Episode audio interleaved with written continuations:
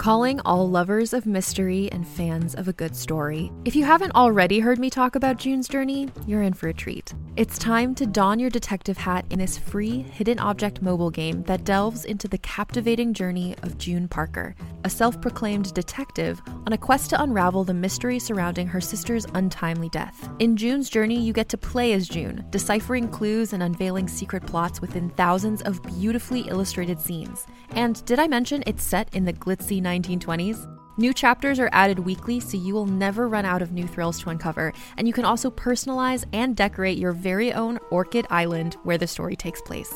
How sharp are your detective skills? Find out when you download June's Journey on your Android or iOS device, or play online via Facebook Games. Your detective journey awaits.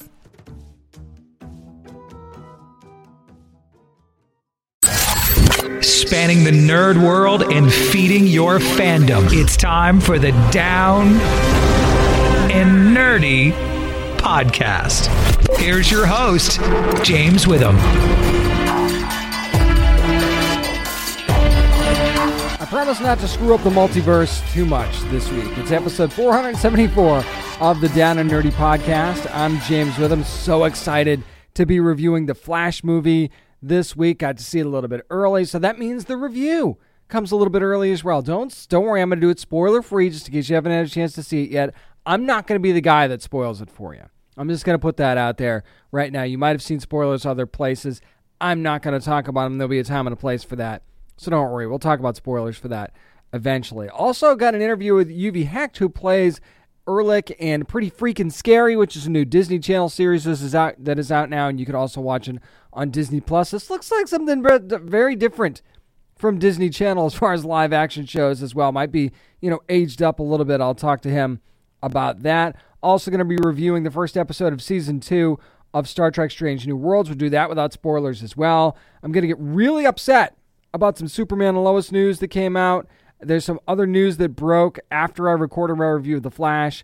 Yeah, I'm going to talk about Star Wars Outlaws, and I don't talk about video games much anymore. But yeah, Gonna talk about that. Babylon 5 is back. Transformers and G.I. Joe are together. There's so much exciting stuff to get into, but I can't wait any longer to talk about The Flash. I'm gonna actually start off the show with my review of the Flash movie. You'll do that next on the Down and Nerdy podcast. Hi, this is Richard Harmon from DC's The Flash, and you are listening to Down and Nerdy Podcast. It finally feels like summer at the movies again. Big time blockbusters are back, and it seems like The Flash is kind of the catalyst for that a little bit. So I'm going to give you my spoiler free review of The Flash. Got to see it a little bit early, but you know, since it's just hit theaters, I know that some spoilers are out there already. I'm not going to be the guy that gives them to you. Okay, so if you if you haven't seen them yet, you're not going to hear them from me. And if I do have to say anything that's even kind of spoilery, I'm going to give you a warning first. So, before I get into my review, I think that this is an important thing to kind of get out of the way. And I'm not going to spend a whole lot of time on it. And I want to talk about Ezra Miller for a second, okay? Because I don't want it to get lost in, in any of this praise for The Flash. That Ezra Miller has certainly had their fair share of problems off the screen in the last year or two. There's no denying that. And the things that they're accused of, the things that they have pretty much proven to have been done. And I'm not going to get into any of that stuff, you know, the the accusations. I'm not going to dig up old stuff. You can find that on the internet on your own if you like. But those things are deplorable. They're awful and they're just bad things. I don't know Ezra Miller personally, so I can't comment on them specifically. But what I can tell you is that the things that have that have come out in the in the news in the past couple of years about Ezra Miller have been really really bad. I don't support that in any way whatsoever. I, I, I can't comment on Ezra Miller the person because I don't know them, and I'm going to say that again. But this commentary about this movie has nothing at all to do with Ezra Miller the person. I want to just put that out there right now because I think it's really really important. So now I can get into the actual review of the movie and tell you that as an actor and as performance, Ezra Miller as the Flash, as Barry Allen was fantastic. And there's just No denying that whatsoever. If you look at this objectively, just as a performance based thing, Ezra Miller did a fantastic job because there's a dual role going on here. And this is in the trailer, so you know this. This is not a spoiler. You have the Barry Allen of the future and the Barry Allen of the past, kind of. It, it's it's it's similar to that way. You know he travels back in time to try and save his mother, and you know all hell breaks loose as a result of that. And in, and in which case he encounters his his his past self and his younger self, and that leads to Ezra kind of having to play this dual role of the two Barry Allens interacting with each other. And that's not easy to do. That is not just something that you can roll up and do easily, especially when it is a major part of the story. And the interaction between the two Barrys, and you see like their divergent personalities and their divergent styles and all of these other things, and, and how they're very different but also similar people at the same time, and the eventual road that leads them down toward the end of the movie and getting into the third act makes it very, very interesting. It's a hugely integral part of the plot of this movie. There's a lot of other stuff going on as well, but that particular aspect of the movie is the crux of the movie itself. Is the is the dynamic between the two Barrys, at least for me. Now, I want to address the whole Flashpoint thing especially if you have not seen this movie yet, I want to temper your expectations a little bit. So you're thinking, okay, this is Flashpoint, resets the DCEU, blah, blah, blah, heading into DC Studios. And if you're expecting the Flashpoint storyline from the comics, it's Flashpoint esque.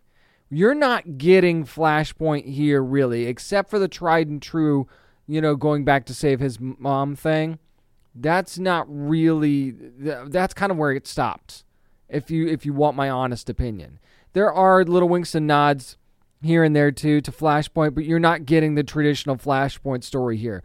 Flashpoint was used as a mechanism for how this story was told for sure but you're not getting a true sense of flashpoint here what you're getting is that i think a little bit more of a deeply emotional barry allen story and you know, what he's struggling to try and do, why he's doing it, why he's doing the things that he's doing, how what his relationship with his mother means to him, what his relationship to his father means to him, and all the inner workings of that. And then you're kind of pulling people in in the mix from there because the you know obviously you've got two Batman in this movie as well. You've got Bruce Wayne played by Ben Affleck. You've also got Bruce Wayne played by Michael Keaton, and two of the and the two of them also play an interesting role in how Barry kind of is approaching this whole thing. You get to see both of them give their perspectives on this, and you know you you would think there you know there's that shared bond there of you know they both lost their families sort of thing, so maybe that would make them bond, and maybe that you know that's how you kind of drive the story forward. Maybe you could make that argument, sure, and and and that's part of this story as well, and how deeply that is a part of it. I will let the movie tell you that. I'm not going to tell you that myself, but I will say, as far as Michael Keaton's Batman goes, and why he is a part of this movie, it's sort of almost like the "this is the end universe you ended up in" sort of thing.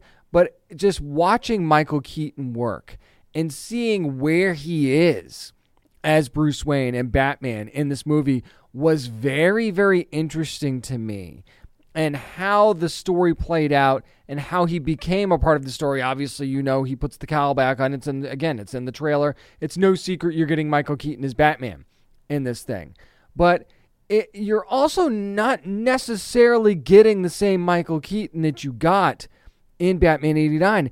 And it, it, they explain very well, like, okay, here's why Bruce is where he is at this point in the story. This is why he ends up the way he is. This is why he's presented this way, and this is why he ends up putting the suit on in this particular instance. This this is all these are all things that are explained very very well throughout this movie.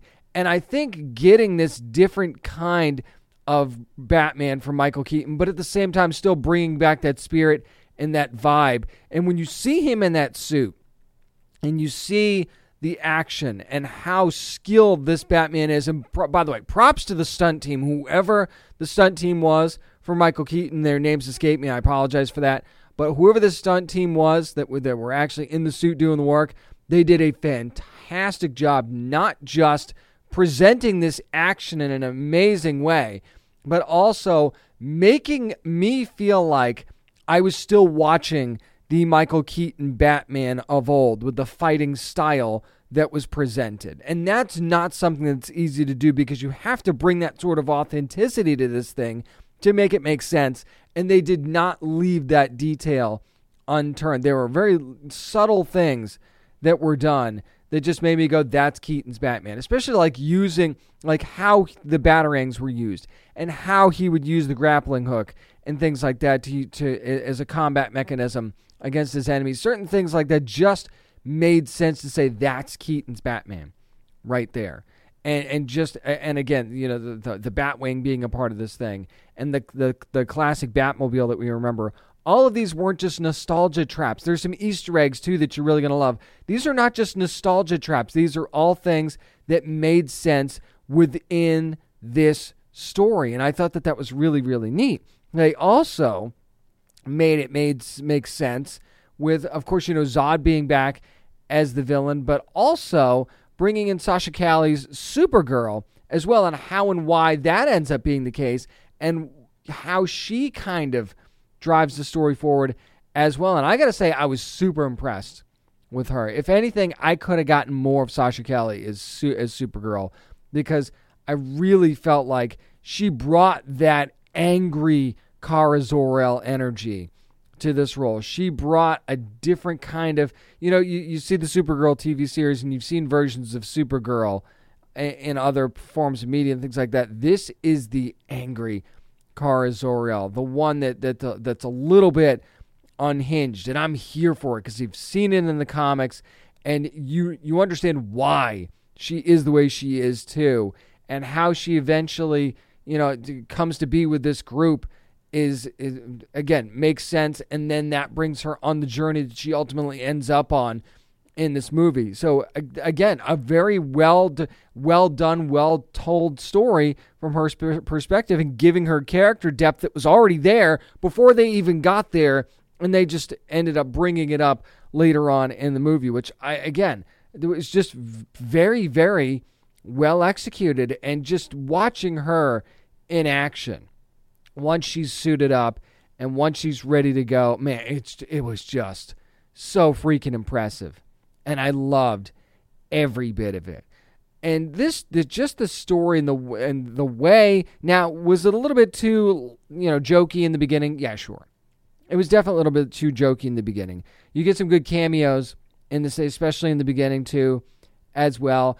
But but the jokes landed. A lot of the jokes actually landed. And some of them, again, were subtle, but I'm not somebody that laughs out loud a lot when I'm watching a movie that's not supposed to be a comedy. And I laughed a few times easy watching this movie, but I will tell you that watching this movie, I also had a smile on my face almost the whole time because of what I was seeing and what I was getting. And speaking of which, and I'm going to, eh, this is where it's really hard not to spoil things because I can't tell you why or how any of this happens. And I'm going to have to be specifically vague on this, and I apologize for that. But what you're going to get to see in the third act of this movie, when I say third act, I mean like the ending, you know, heading towards the climax of the movie. What you're going to get to see, there are some things that I never thought I would see on the big screen, ever.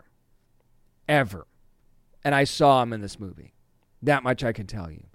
I was so surprised at two specific things that I saw that I that I I actually and I never talk during movies either, but I, I was I was actually I actually wowed out loud a couple of times. I couldn't believe what I was seeing. I was also a little bummed at a couple things I didn't see, and I won't get into those either because I'm not again I'm not going to be that guy that spoils that for you. But I, I'm, I'm going to tell you that what you see is going to be quite incredible. And and and there's and they probably already revealed this, the final cameo at the end of the movie. That it's probably already been revealed. But again, I'm not going to be the guy that does for you. it, it was a laugh out loud moment, but it was also a wow moment at the same time. And it's also like one of those things that makes you think, you know, what is the future really going to be? So now, now that I've kind of broken down everything as much as I can without spoiling anything, this movie lived up to the hype in a way that a lot of movies don't. They get a lot of this hype. And it checked so many boxes for me. And the fact that it was made a flashpoint story of its own and the way it was executed so well and perfectly to make me not go, man, I wish it was more like the comics. They actually were able to put this story together and give us something tangible, give us something that makes sense, and give us a story that at each beat seemed to make sense every single time. That's not something we've typically had from DC movies recently, even though I've loved most of them. But it's also not something that we've been getting from a lot of superhero movies, period. I think this movie executes its story so well that that alone is worth it. But the performances themselves as well, if you're looking forward to seeing Michael Keaton as Batman again, you're not going to be disappointed. If you were looking forward to seeing Super, Supergirl on the big screen for the first time ever, you're not going to be disappointed. If you were looking forward to The Flash in all of his glory, you're not going to be disappointed. There's so many things that you're going to enjoy about this movie if you allow yourself to. That is, of course. If you just want to hate on DC to hate on DC, that's fine. But this movie might not be the best DC movie ever. I can't give it that, but it's the best DC movie in a long time, and it is a good sign for the future of DC if they've kind of figured this out and how to make movies again that just have a now like like Aquaman was good, but it was fun and it w- and it was what it was. The first Aquaman movie. That's why I like that. And I could go through other DC movies that I enjoyed, like Suicide Squad, but it was like you liked them for what they were. This was actually a solidly really good movie that was executed well in all phases. And I will say that it was fantastic, nearly perfect, and I really hope you get a chance to go out and see it in the theater because I think that your mind's going to be blown at least once. I loved the Flash movie. I don't know if we're going to get more of any of this, but I got to tell you, I'd certainly be up for it and maybe there's some questions as to how or how we could get more of this. I'll save that for another show when it's a little safer to talk about. That's going to do it for my spoiler free review of the Flash movie. Up next, yep, it's time to get to, get to an interview and talk to Yuvi Hecht, who plays Erlich in the new Disney series Pretty Freekin Scary. We'll get into that with him next on the Down and Nerdy Podcast. This is David Fielding, Zordon from the Mighty Morphin Power Rangers, and you're listening to Down and Nerdy Podcast. There's a really fun new show coming to Disney Channel and Disney Plus called Pretty Freekin Scary, and it looks like it's going to be pretty freaking interesting as well. So I want to get this guy on to get a chance to talk about a little bit. He plays Erlich on the show. It's Yuvi Hecht. You, Yuvi, how you doing, man? I'm doing great, James. Thank you for having me. All right, look, man, this is your first major role as an actor, and it happens to be with Disney. How crazy is that, man? You, it's the Disney brand, so to have this be your first one, that's got to be special. It's it was crazy. I mean, I auditioned for it, and I got the call from my manager, and we were in Target, and we were shopping for some gifts for my cousins because we were planning on going for a summer trip. And then I got the call, and he told me that that I got the role, and I, I, I mean, I was in Target, and I like screamed. I, it was crazy. It really was. Yeah. So that I mean, trip canceled probably at that point, yep. right? yep, trip canceled. Yeah, but for a good reason, at least. Of course, yeah. So this is a familiar story for some people, anyway, because the, there's there's of course the books as well. Were you actually familiar with the books at all before you went ahead and took the role? Actually, no. I I I didn't even hear about it. I didn't even know that the books were were a thing until I saw that it was based on the books. But after I got the role, I I went out and bought the books. So I do have them now. Well done, well done, well played. So, based on that, obviously you've read the books, and now that you've been in the show, what's the vibe of the show like? Would you say compared to the book? First of all, my character isn't actually in the book, which which, which is fun. Yeah, yeah. I mean, they got to build like a whole new character around me, which was really cool. But I think the vibe is is super unique, especially for a Disney show. It's it's a different Disney show, and there's like the underworld and the Grim Reaper, so it has this like kind of mysterious vibe to it, which which I love. I think it's really cool. So fans are going in fresh, like you said, obviously. So what can you actually tell us about Erlich? I know we don't really want to spoil anything, and I know you're a recurring guest star. So what? How much? How much can you actually tell us about him? So they haven't told me exactly what I can say and what I can't say, but a lot of the questions that I've been getting is is how am I similar to Erlich? And I think that both me and Erlich are are very true to ourselves, and we don't want people to like us for for other things other than who we are. So I think that me and Erlich both try to find our real friends, and we both want people to actually like us for who we are. Interesting, and that, I mean that's that's true to life for for most people. I would say, wouldn't Yeah, you? yeah, I agree. For sure. Now, I will say though, Yuvi, there are there are some photos that Disney released not too long ago, and we see Erlich, and he's interacting with Grim Reaper, who's played by Siobhan Murphy a little bit. So, uh, is that maybe a little bit of a hint for us? Yeah, just uh, just a little bit of a hint. Yeah, it's when you do see that episode, I think that a lot of people are uh, are gonna freak out. Interesting, interesting. What was it like for you going into a Disney show, knowing, okay, yeah, we are dealing with the underworld, and this is a little bit different? Are you going to push the envelope a little bit from what we normally see from Disney? I think so. I, I mean, of of course, when I read like the first couple episodes and I saw that there was this underworld thing, I was I was like, I was like, ooh, what's this gonna be? You know? Absolutely, man. And talk about, uh, of course, Eliane, who plays Frankie. She's she just has such an energy about her. You can just see that in the trailer. So, what kind of an energy did she not only bring to the role of Frankie, but to the set as well for everybody? I uh when I first met her, me and her connected really quickly and and we got close really quickly. I mean, we started hanging out on and off sets. We would like the cast together, we'd go to dinners, we would hang out and like do escape rooms and stuff.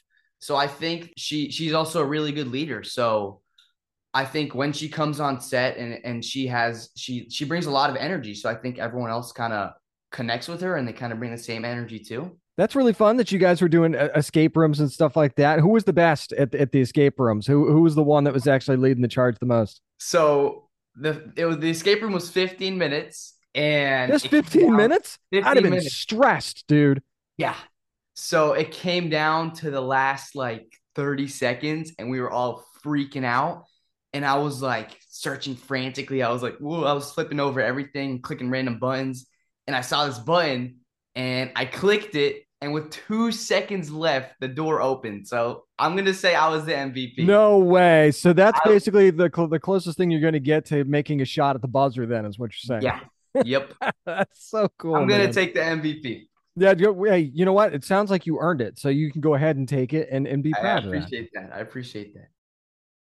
Hey there, it's Rachel Ballinger, and I am thrilled to invite you to Rachel Uncensored, my podcast where I get real with my friends and celebrity guests, where we talk about all sorts of topics. From personal stories to hot button issues, we cover it all. New episodes drop every Wednesday, so make sure you tune in on Apple Podcasts, Spotify, or wherever you listen to podcasts. Trust me, you won't want to miss out on the fun and candid conversations we have here on Rachel Uncensored. Now, man, outside of the show, though, you've I was looking at your bio. You lived in some incredible places and visited so many other incredible places as well. Do you kind of think those expe- experiencing all those different places, all these different cultures, actually helps prepare you as an actor, maybe for some different roles in the future? Yeah, I think well, my childhood was crazy. You know, I we travel all the time. I've lived in three different continents. So I think that living in those continents have helped me adapt to different cultures. And I've also learned the languages of where I lived. So I've gotten more opportunities for auditions with other languages. And I've also got to learn different accents. So I think that it's it's a huge it, it helps me a lot, I think. I, I, I can imagine so for sure. What was your favorite spot that you lived in or you visited? I mean, either way. Oh, visited visited has got to be Italy. We lived in Austria and we'd have a long weekend. Me and my family would just hop in the car and it's it's like an 8-hour drive. So that was really cool. So we've done that a couple times. But I think my favorite place that I've lived in has got to be Hong Kong. Was is there a particular reason that it was Hong Kong? Well, it was my childhood, so I have like a bunch of memory, a bunch of warm memories. So thinking back to those memories, I, I think Hong Kong was a great place for me to grow up, and I made some amazing friends there that I'm still in touch with. So yeah, That's amazing, man. That's amazing. Well, I mean, you hop in the car and, and eight hours and you end up in Italy. I'd end up in Connecticut. So that's that's much better. That's much better than my drive for sure. Yeah. So I, I, I've, I've heard you, you know, you, you love playing sports and, and all that other stuff, but I also hear you're trained in a very specific style of martial arts. How much can you, how much can you tell us about it? Because I don't know that I've ever even heard of this before. Yeah. So it's called capoeira, and it's this Brazilian martial arts dance type thing. And I did it in Hong Kong, and I would compete in like different competitions and stuff. And actually, one of one of the competitions I competed in, I ended up getting second place for my age group in the whole Asia. So yeah, I still Wow. uh, I still know some of the like flips and stuff from capoeira that I still do today, which is really cool. It sounds like you basically, so you mesmerize them and then you knock them out is what you're saying. Exactly. Exactly. This sounds freaking awesome. Why have I never heard of this? And why am I not doing this? I might have to look into this for sure. I mean, it's never too late to start. That's right. Absolutely not. No way. So that mean I mean, hey, then what superhero role are you preparing for? Then you got the you got the skills, you got the accents, you got the language. So what what are we prepping for here, Yuvi? Come on. We're prepping for a new superhero. Oh, so you just want to go ahead and, and break the mold and do something brand new? Yep. That seems. Do do you have an? I mean, now now you got to pitch me. What's your what's your idea? What kind of a hero would you like to play? I wasn't ready for this. You know, a martial arts hero would actually be like really cool. Like some guy that does like flips and is like really good at combat. That would be sick. That would be pretty freaking cool for for That would be sure. I, cool. I mean, we've seen some of that, but I think we could see more of that. I don't think we've seen yeah. quite enough of it. For yeah, for seriously, sure. Who's but, your favorite superhero? My favorite superhero. I mean, I'm I'm a Batman and Spider Man guy. I go back and forth. Man. I got, they're very different too, though. So it's like it depends on my mood, sort of thing. You know, I just saw the Flash, so of course I'm leaning Batman now, and it was Spider Man right before that after seeing Spider Verse. So it, Uh-huh. Yeah. it varies. I'm a Doctor Strange guy. Oh, Doctor. See, not many people are going to say Doctor Strange is like their favorite hero. So that's He's that's so pretty. underrated. Now, from comics or from like animated series or, or the movies. I've never been big into comics. The animated movies, like I just watched the new Spider Man. I think it was good, but I think the real movies just have something more that the animated ones don't. Fair enough. Fair enough. For sure. That's that's a hot take that not a lot of people have. So that's that's Yeah. that's pretty cool. Before I let you go, Yuvi, man, what's next for you? Or do you, do you have something scheduled already? Or do you have something that, that you'd maybe like to do in the future now that you got Pretty Freekin Scary rolling out here? So for now, there's there's nothing next. I'm just auditioning right now. But I think that my ideal role would be like a like a big blockbuster drama movie because I feel like I can express myself the most with drama and I think that's what I'm best at. So I personally I think I would really kill a drama role. Well, make sure you're keeping your eye open for them for that. But right now, you got to watch Pretty Freekin Scary, which you can do every Thursday on Disney Channel. Next day on Disney Plus, too, by the way. So you get a chance to watch it in both places. And keep an eye out for this guy and find out what he's going on. Yuvi Hecht, thank you so much, man, for your time. I really appreciate it. Thank you, James. And when it comes to Pretty Freekin Scary, I think that that's something that I mean, the, the- title is sort of like, you, know, make maybe you think, oh, it's like a goosebumps type thing. It's really not. If you see the trailer, first of all, we're talking about a dead fourteen year old that comes back to life here, so that that's already something. That's already different dis, t- t- territory for Disney Channel. Anyway, but it looks like there's some really fun character work that goes into this as well. So that well, that's one of the things that can make you intrigued by this story, and especially the the mystery surrounding Yuvi's character. I mean, he's got me intrigued. I'm not sure, you know, what's going to be going down on there, so we're going to have to see what Ehrlich's getting into. And again, I, this is just a name that you never know when you're going to hear a name and be like, oh, where did I hear that name before? And you find out, oh, that's a kid that started on Disney Channel. I'm Pretty Freekin Scary. So yeah, Yuvi Hecht. Yeah, definitely watch out for him. I think he's I think he's got some good stuff coming up for him for sure. And make sure you watch some Pretty Freekin Scary to find out what that's all about as well. Again, thanks to Yuvi Hecht for joining me to talk about Pretty Freekin Scary and some other stuff this week. Up next, going to get back to the reviews and talk about Star Trek Strange New Worlds.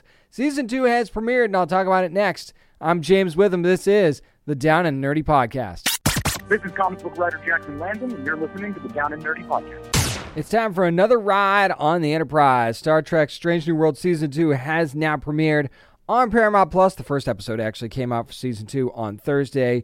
I'm going to do spoiler ish for this review on this because I don't want to get too deep into into the story and ruin it for you if you haven't had a chance to watch it yet. But this second season, it, it actually is more of a Spock episode than anything else because you've got you know if you watched last season, you know what happened with number one and everything that's going on there, and, and you know how is how are things going to work out for her. and Pike kind of goes off to sort of help her, and it's and leaves Spock in charge of the Enterprise, and then they get this distress call from La'an, and they, they say, okay, is it really a distress call? Is this the right thing to do? So, and this is in the episode description, so don't hate me for this. This is not a spoiler if you haven't had a chance to watch it yet. But basically, this leads Spock to be like, yeah, we're just gonna we're gonna steal the Enterprise, and we're gonna go help her because it seems like it's the right thing to do. So it's it's you know Spock going against his you know again going against his Vulcan instincts and being not as Vulcan as you might think, and going off to help a crew member and somebody that, that this this team cares about. And what it ends up doing is putting them back into disputed space and, you know, risking war with the Klingons again and, and bringing up that whole thing. And, you know, they're, they're kind of short on crew a little bit here in this thing as well. So that brings things into question. There's also a lot of great work from Jess Bush's Nurse Chapman in this thing and also Dr. Mbenga is is a big part of this story as well. I think that they both have wonderful performances in this particular episode.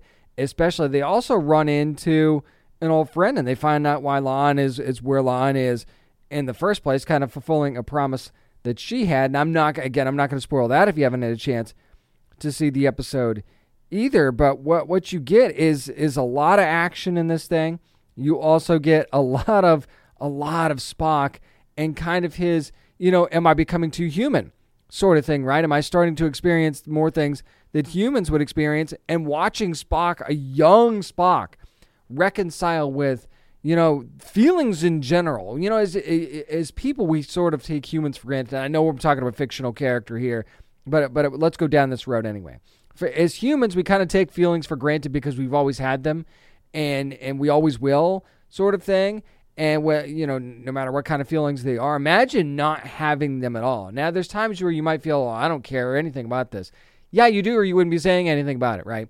So imagine not having feelings and only working on logic up to a certain point and then all of a sudden bam you have this rush of what is feelings of any kind right? Whether it be love compassion you know jealousy fear whatever imagine having those things all of the sudden and having to deal with it we get to see some of that in this episode, uh, this this first episode of season two of Star Trek: Strange New Worlds, and I think that it's really interesting to see Spock at such a young age struggling with this. It's a, it's a really good way to turn back the clock and see that. We've seen Spock struggle with these things before in in, in other Star Trek stories, but th- this is different because we're talking about a younger Spock here, and of course, you know, reconciling his feelings maybe for Nurse Chapman at the same time. That's it's been no secret that they've kind of danced around that whole thing, right? So you know we get to see that kind of get forwarded a little bit here, and again we get to see this crew bond a little bit more even without Pike, and that's kind of an important thing. Like how strong is your crew when you have somebody else taking over the bridge, sort of thing, right? So we get to see how strong this crew really is, and we kind of had an idea, right? And even shorthanded this crew has proved that they're they're a fun bunch. They work well together and they're willing to stick their necks out for each other. And that's not something that you can always say, especially when you're going against Admiral April's orders here because you know it's like when he tells you to stay put and you don't sort of thing especially when you're trying to you know fake a reason to get out get out of there especially when you're just flat out told no and you do it anyway sort of thing but that's very enterprise isn't it and it's very it's a very star trek thing and that's one of the things i loved about this episode. I'm like, this is such a Star Trek episode. The only the only thing that's missing right now is Kirk. But then you get to see Spock out of his shell a lot in this thing. And Spock's proven that he will step outside of himself to do what needs to be done for what he feels is the greater good. Now, would you say that's more Vulcan than anything else? Maybe it is, maybe it's not. Maybe he's the least Vulcan of the Vulcans, and there's kind of a little wink and nod to that as well. But watching Spock's journey and where this season could go for him, I think is going to be really fun. But also, again, getting to just go out to different worlds and explore different things and seeing how stuff can kind of go sideways in that in doing that again to me is very Star Trek and it harkens me back to watching the original series it harkens me back to watching the next generation a little bit where the you know Star Trek episodic television at its finest, I feel like is being done right here by Strange New Worlds. No disrespect to Star Trek Discovery, who which is also a really good show, but this is the Star Trek I'm in it for. These situational things, but also meaningful long-term storytelling being blended together.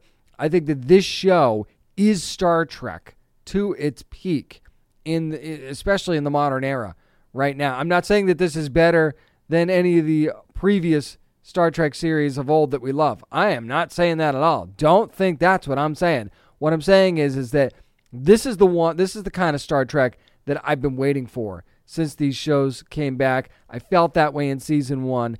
I get that already at the beginning of season 2 and I'm looking forward to seeing where some of these personal journeys are going to go for these crew members. I'm all in on all of these crew members actually. I think that this is a crew that I'm re- I really dig top to bottom and they're going to have to make some changes here in season 2 based on certain things and it's going to be interesting to see where that goes. But this crew is just it's it's a fun bunch, and they have, they have, they're so skilled, but you you can tell that they're better together for sure. I think this is going to be a really fun season of Star Trek Star Trek Strange New Worlds. Season 2 streaming every Thursday on Paramount Plus. I'm definitely going to be watching. Hopefully you will be as well. That's going to do it for my review of Star Trek Strange New Worlds Season 2 premiere. Up next, there's some nerd news to get to, and I might get a little fired up right off the bat. Don't miss this. I'm James Witham, and this is the Down and Nerdy Podcast. Hey guys, this is Wole Parks from Superman and Lois, and you are listening to the Down and Nerdy Podcast with James Witham. From a super renewal to super disappointment, it's time for nerd news, and I want to record this when it, when I was good and mad. So I'm doing this right after I'm seeing this report. So let's do the good news first. Of course, it's Superman and Lois is going to be back on the CW for on the CW. I want to make that clear for a fourth season. Now let's start to get into the bad news and some of the stuff the Deadline has reported so far this week. Season four is going to be reduced to ten episodes. Now you kind of see that coming because a lot of shows are getting shortened on the CW right now because of you know the kind of the turmoil and new ownership and things like that. And you know Gotham Knights not going to be back at all. That's been canceled after one season, but that's a, a different conversation. Here's the other piece of bad news is that seven, count them, seven series regulars will not return in that capacity. That doesn't mean they're not going to re- return in recurring guest star roles, things like that. But as series regulars, they will not return. And I'm going to actually list them and butcher their names in the process. Dylan Walsh, who of course plays Lois's dad, you know that. You've got Emmanuel Chikere, who plays Lana. She's not going to be a regular cast member anymore who plays Kyle, Inde Navarrette, who plays Sarah Cush. So the whole Cushing family is being gutted at this point. You can just say the same for the Irons family as well, because Wole Parks, plays John Henry Irons, again, not going to be a regular cast member coming up on this season. And that goes for Taylor Buck as well, who plays Natalie Irons, and Sophia Hasmik, who plays Chrissy Beppo, also not going to be back as a regular cast member. Now, Michael Cudlitz, who's going to be Lex Luthor on the show, who's going to be in these last couple of episodes of this season, is going to be upped as a regular. So I, we're going to definitely get a lot of Lex Luthor in this short and fourth season. But I, I'm upset about this for a lot of reasons. But I want to start with this, and that is that this show deserves better. It absolutely 100% deserves better. The way that they've executed all three seasons of the show has been amazing. Just balancing the family aspect of Superman and Clark Kent and his family and Lois and what Lois has gone through this season and how what that effect is, that it's had on the family and just the the dynamic between the relationship between Lois and Clark and the kids and everything. It's been wonderful storytelling, not to mention the story and everything that went down with Bruno Mannheim and everything in, in Smallville. It's it's just been a great season and then you're going to cut the legs out from under the show by by lowering the budget seemingly significantly. I don't have an actual number on this, but you're going to cut the budget on a show that I get is is expensive. I understand that, and the one thing the CW seems to want to do is cut costs right now. But you're you're going to cut this show short at 10 episodes, which you again you can do, especially once you know going in. Okay, now there's they haven't officially said this is the final season, but let's face it. Come on, let's at least on the CW, it'll be the final season for sure. And then you take so many of these cast members that are vital to the story and you say, yeah, well, you know, we're not going to need you on a regular basis anymore. And maybe you say, okay, you know, maybe the focus should be more on the Kents and their family and whatever this upcoming, you know, battle with Lex Luthor is going to be. We want to see more of that and less of everything else. Okay, maybe you do want to see that. But isn't one of the reasons you love this show in the first place the dynamic with the Cushing family and everything that's going on, you know, with with, with Sarah and Jordan and, and you know the way things you know the way Crispy Chrissy's been supportive of Lois at the, at, at, at the paper in Smallville and things like that and, and, and how that's going to go. Maybe we'll find out more at the end of this third season as to why a lot of these cast members won't be back. Maybe there there is going to be a good reason for this, but again, it just feels like the cheapening of something for the for the almighty dollar and that drives me insane because this show deserves better. And have you ever thought to yourself, and, and I know that you have, because I see it on social media all the time, is that, you know, insert show name here deserves another season to be able to finish its story. And that is very, very true, right? You don't necessarily want to be left with a cliffhanger. You don't also necessarily want to say, here's Lex Luthor and now we're done with this sort of thing, right? But at the same time, you get to get a shortened fourth season it, it, it, could end up being rushed. You saw how this final season of The Flash went. My frustrations with the end of that, and like all you know, all of a sudden we're getting to the best part of the story, and you had to rush through it at the end with the with the with the Flash series. So the CW does that, and now I'm looking at this ten episodes of Superman and Lois and going, I'm worried that the same thing is going to happen, and that we've got to rush through all this stuff, and then at the end, in the final few episodes, you're going to get to the stuff that I wish we'd had the entire season anyway. So the CW has not proven to me that they're going to be able to deliver the kind of final season, again, if it is the final season that we deserve. So part of me almost wishes that the show was canceled by the CW and then possibly be able to give life somewhere else. Does that mean it would have gotten more episodes on, say, the Max streaming service? Not necessarily. Does it mean that it would have gotten more episodes on there, on Netflix, on Prime Video, wherever this show would have ended up should it have been canceled by the CW. But you know what the show might have had if it was canceled now? A future in general. Because it just feels like we're going to get this fourth season and that's going to be it. I realize this show is expensive and that is, you know, a tough thing for any network or streamer to take on right now. But at the same time, this is a show that's worth it because it's got a good following a good fan base, good storytelling, a wonderful cast. This is these are these checks all the boxes of a show you'd want on your network, right? So why not let if you love something, let it go, right? But the CW wants to have their cake and eat it too. They want to gut their own network, put on a bunch of sports and reality programming, and be like, oh no, we're hanging on to like two shows because we know that these are the shows that will that people might still watch, and we're not going to put on anything else. So you're cheapening your network in one hand, and on the other hand, trying to hang on to the last gasps of fandom that you might have for legitimate scripted television. And that just drives me nuts. And I can't believe this is what's going to happen with Superman and Lois. I'm still going to watch and enjoy the hell out of this fourth season, I'm sure, because it's still Superman and Lois. But at the same time, this show deserves better. It, it, it really does and I really hope this isn't the end and how it's going to go down. I hope it's a fantastic final season, but the way that the Flash was rushed through in its final season, I'm a little bit worried, and I, I really hope I'm wrong on this. Let's move on to some more positive DC news, shall we? And that is that the Flash director, Andy Muschietti, will actually be leading the next Batman movie for DC Studios. This, according to Variety, and that the Flash director is going to be the director of the Batman Brave and the Bold movie for DC Studios. His sister Barbara going to join him to produce as well. And James Gunn actually said in a quote to Variety that that there was only really one choice for this. And if you look at what Andy did with the Flash, and I didn't want, and I didn't talk about this in my review earlier because this news actually broke after I recorded my review. So if you look at what Andy did with the Flash and the family aspect of the story, right? then you kind of got to agree with James Gunn. The way he handled Barry Allen's family dynamic was so good. And this whole movie is going to be big time about Bruce Wayne's relationship with Damian and where that relationship's going to be. Is it going to follow the storyline where he just finds out that he has a son? Wherever that is, you're going to have to deal with this dynamic between Bruce and Damian, between Batman and Robin. So how's that going to go down? And Damian's kind of a prick. Let's face it. He's, he's a little prick, and we know that from the comics, from animated series, basically anything we've ever seen about Damian. Now, does Damian have his moments where you know he's he's you know he's got a he's got a good side to him? Of course he does, but mostly, especially in the beginning, he's very prickish. So how that will be handled will have to be very delicate, especially because you don't want audiences that don't know really anything about Damian. You don't want to lose them. So how do you manifest that into something that will work for this movie?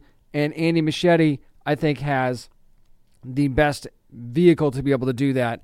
And he's clearly built that foundation to show us, hey, yeah, this guy's very capable of making this happen. I think it's a good choice. It, this is not a movie I think we're going to see anytime soon. I think it's going to be a while.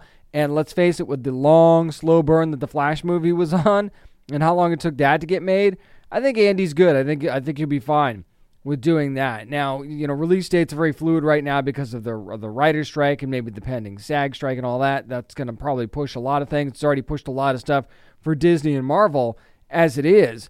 So we'll have to see if and when this this gets made, and you know, will Andy still be the director at the end of the day? Hopefully, we'll find out some point down the line. So right now, though, a very exciting announcement. I think and a really good choice as well.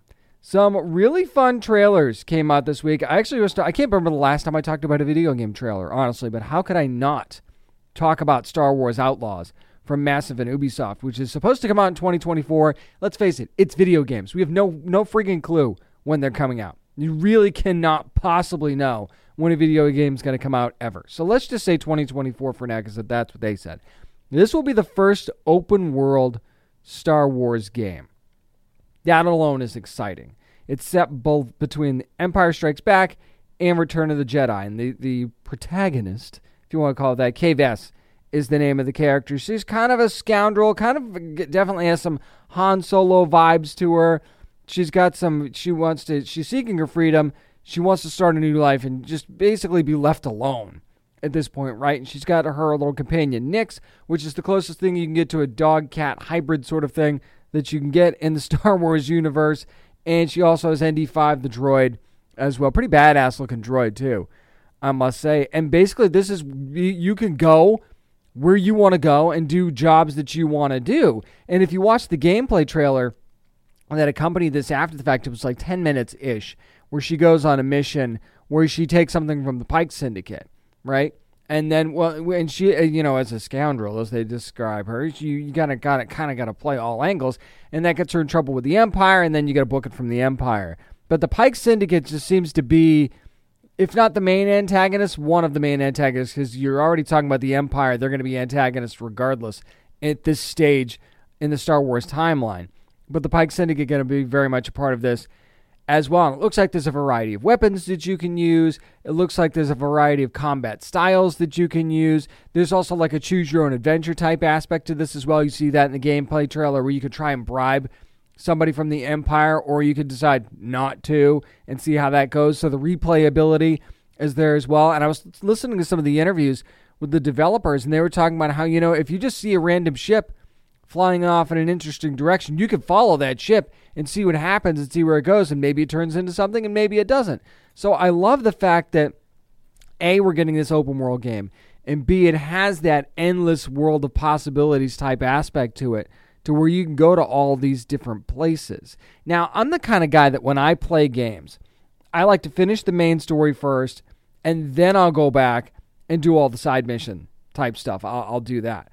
So I feel like this is one of those games that could not only do that for you, but I feel like you could almost, even before that, get lost in the side missions, right? Because you're just having so much fun and you almost you almost kind of drift away from the main story. So I'm sure there's going to be a, there is going to be a main story, but at the same time, it sounds like there's so much other stuff that you're going to be able to get into as well. It's it's you know obviously things are going to change as you get close to the release date. That's just the way things happen. But the gameplay looks looks really smooth. The graphics look amazing. But you know what else do you expect from these days with the with the engines that they have now to be able to create these games? But this one looks really cool. I think Vess is a really neat lead character that I think that we're going to fall in love with eventually, and I can't wait to see more from this over the coming months and let's face it, years because inevitably games get delayed, but we'll have to see what happens with this one.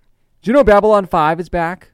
Yeah, there's a new animated Babylon 5 movie from Warner Brothers Discovery Home Entertainment called Babylon 5 The Road Home. It's going to be coming out on August the 15th. This is set two years after the ISA won the Shadow War. And you've got John Sheridan. Yep, and is and he is voiced by the person that played John Sheridan in the show in the first place. A few of the characters back. So Bruce Brooks Boxleitner is back, and basically you've got John Sheridan here. He's he's no longer going to be the head of the ISA. He's stepping away, but then all of a sudden something happens, and he ends up getting sucked into this, you know, alternate realities, multiple timelines thing, and he just keeps jumping. So there's a lot of time jumping going on here, and, and the, he ends up in a universe. You see this in the trailer where they, they actually didn't win the Shadow War and things like that. And then there's all these different things that happen, and then you've got Zathras who says, you know, nobody ever listens to me. This is where we're. This is the reason why you're bouncing around. You got to find your way back to Babylon 5. So there'll be some familiar faces. There're going to be some new revelations as well, according to the synopsis. And there's going to be, you know, just basically finding your place and the purpose and the meaning of the universe, sort of thing. So there's, there's a lot of like big implications that come from this. But you've got many members of the original class. Claudia Christian's going to be coming back. You've got a, P- Peter Jurasik is going to be coming back as well. You got Bill Mumy is going to be coming back, and Tracy Scoggins and, and many more eh, are, are going to be there. And there's going to be some new cast members as well. So if you're a Babylon 5 fan and you've been waiting for a new story, it's like, how do you bring back Babylon 5 without screwing things up? And trying to reboot and all this other stuff. And then they just said, screw it, let's just do an animated movie. And I think that's really smart because you can bring back the original cast if you want to. You bring that familiarity back to fans and you can, you know, just set into whatever timeline you want, let them voice the characters. Basically, and you don't you don't have to use CGI. You don't need to de, de digitally de-age anybody or anything like that. I think this is a really smart move, and it looks like it's going to be a pretty neat movie. Now you're going to need to make you know these timelines and these time jumps make sense and everything and you're going to have to you know keep a bit more of a linear story and, and keep things from just being a, a complete bounce around the entire time. But other than that i mean i think this is an interesting idea and if this works this sets you up for many more of these movies in the future. So i'm psyched to see what the future for this might of this might be for babylon 5 going to be coming out april the 5th excuse me august the 15th to 4k Ultra HD, Blu ray, digital HD, all that stuff. So you can actually bring it home with you as well. Foundation Season 2 going to be coming to Apple TV Plus on July the 14th. And we got the first trailer for that second season as well. And basically, this is set a century after the season one finale. So you want to talk about time jumps? This is basically it.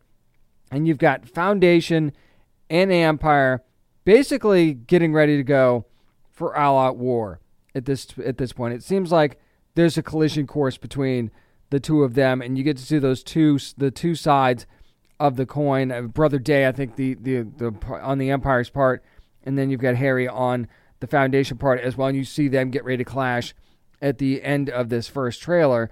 But there's just you know there's a lot of action going on, and there's premonition stuff that that, that, that you kind of see, and it really does look like things are just unraveling basically all around them. And there's something about a vengeful queen that plots to destroy the empire from within in this trailer. I think that that's really interesting as well. But again, as far as continuing the story goes, this looks like it's if you loved the first season of Foundation, that you're going to love this one regardless.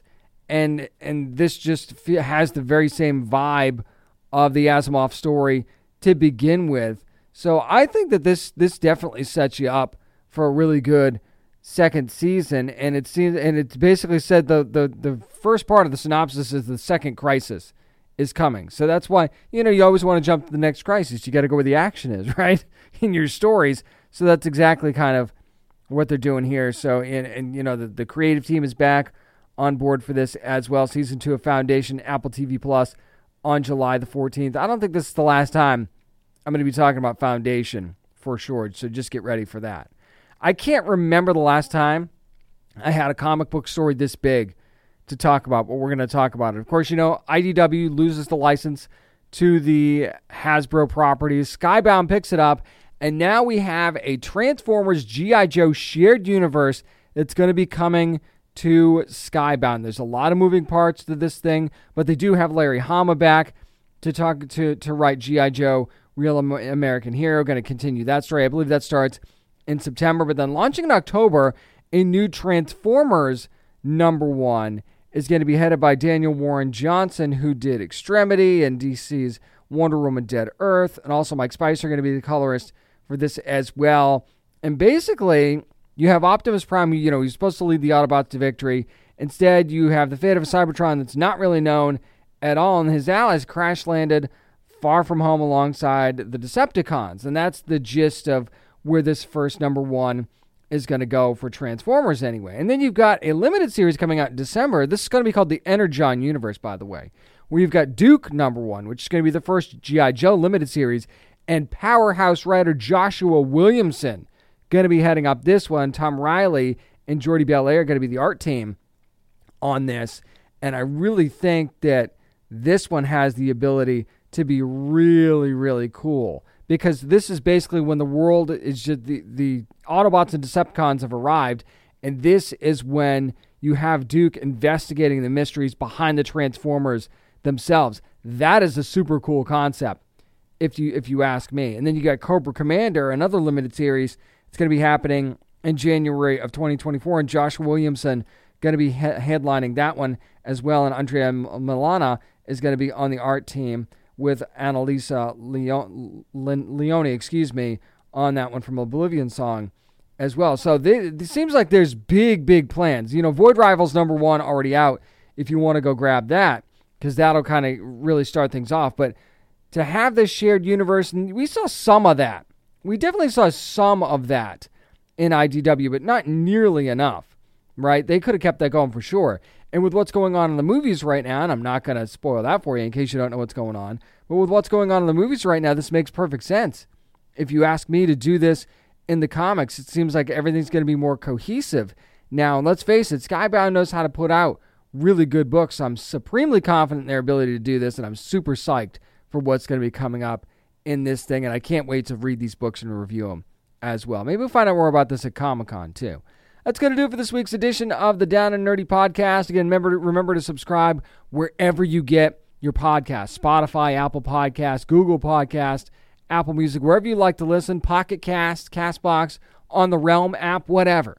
Just just listen to us wherever you can and subscribe. Really, really appreciate it when you do that. Find out everything about us at downandnerdypodcast.com. Also follow along at downandnerdy757 on Twitter and Instagram, at Down and Nerdy on Facebook, at Down and Nerdy Pod on TikTok. But more important than that, any of that, you never have to apologize for being a nerd. So let your fan flag fly and be good to your fellow nerds. Hey there, it's Rachel Ballinger, and I am extremely excited to invite you to Rachel Uncensored. It's my podcast where I sit down and get real with my friends and celebrity guests, where we talk about all sorts of topics. And sometimes we might be under the influence when we do so. We cover things from personal stories to hot button issues and it's the only place on the internet you can find an uncensored version of me. It's a side of me that you might not have seen before because it's not the most family or brand friendly. But don't worry, I'm still sort of slightly a decent human being. If you're intrigued, then make sure you check it out. New episodes drop every Wednesday. You can find it on Apple Podcasts, Spotify, or wherever you listen to podcasts. Trust me, you won't want to miss out on the fun and candid conversations we have here on Rachel Uncensored.